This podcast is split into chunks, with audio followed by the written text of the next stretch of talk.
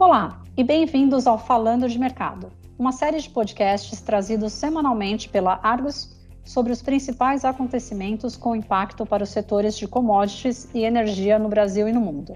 Meu nome é Flávia Booni, editora da publicação Argos Brasil Grãos e Fertilizantes. No episódio de hoje, eu converso com Cauana Navarro, repórter de Grãos e Fertilizantes, sobre os impactos da pandemia no crédito para os agricultores brasileiros. Bem-vinda, Cauana. Obrigada, Flávia. É um prazer estar aqui. Cauana, o Banco Central reduziu a taxa básica de juros do país a 3% ao ano, a menor já registrada. Com isso, é natural esperar que o crédito fique mais barato e mais acessível. Mas no campo a situação não é exatamente essa. O que está acontecendo? Bom, Flávia, apesar dos juros estarem historicamente bem baixos, os agricultores dizem que os credores não estão acompanhando esse movimento. Inclusive, as taxas de juros estão até mais altas e a restrição de acesso ao crédito está até maior.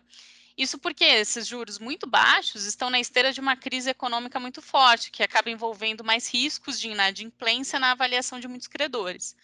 O que acaba acontecendo é que essa queda de juros dificilmente chega ao agricultor e o acesso ao crédito acaba ainda mais restrito e ficando só a clientes com baixo risco de inadimplência. Bom, sabemos que os credores avaliam uma série de variáveis antes de definir sobre a liberação de recursos. E no cenário atual, além dos impactos econômicos causados aí pela pandemia do, da Covid-19, o que mais tem estado no radar desses credores para restringir ainda mais o acesso aos recursos para o agronegócio brasileiro? No momento, o assunto mais relevante ainda é a proposta de novas regras para os planos de recuperação judicial dos agricultores em Mato Grosso, que é o nosso principal estado produtor de grãos do país.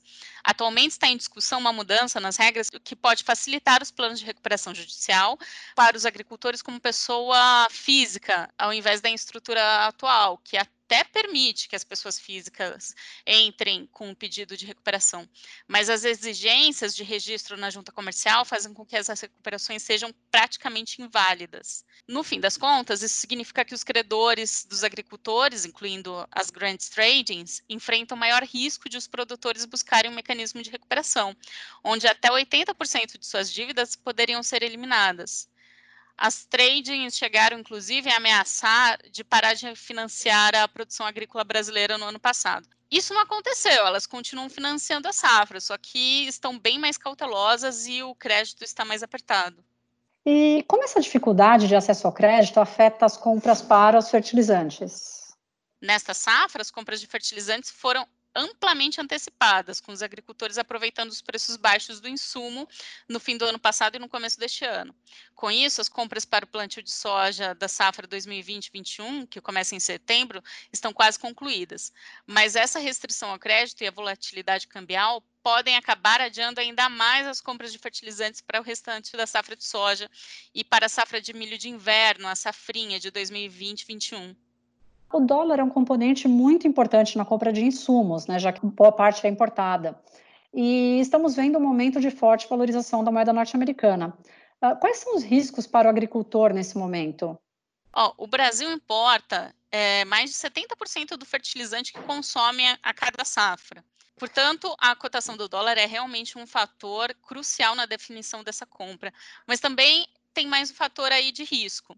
A compra dos insumos como fertilizantes sem financiamento e sem planejamento podem ser particularmente arriscadas, especialmente se o real estiver mais valorizado quando chegar a hora de vender as colheitas. Por isso, é muito comum que os agricultores aproveitem momentos de queda do dólar e dos preços de fertilizantes para compor os estoques necessários para a safra seguinte.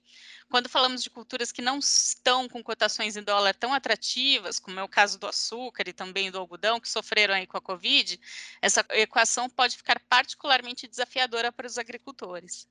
É, essa questão que você mencionou de aproveitar a, a, relação entre câmbio e preços em queda do fertilizantes, foi isso que aconteceu para a safra 2020-2021 de soja?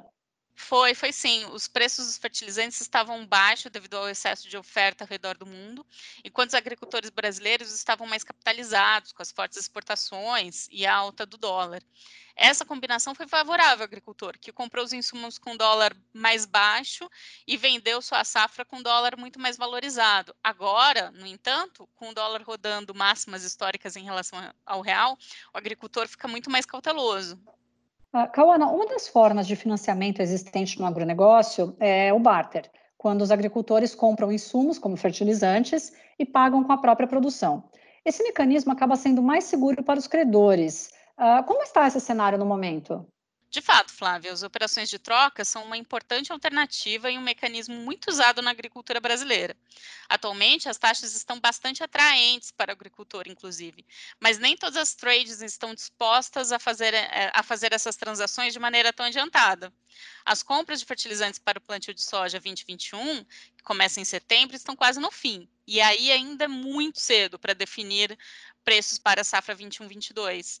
Os produtores têm relatado que nas últimas semanas as consultas com entrega para 2021 estão aumentando. Mas é arriscado definir um preço agora, no momento que os fertilizantes com base CFAR estão nas mínimas históricas.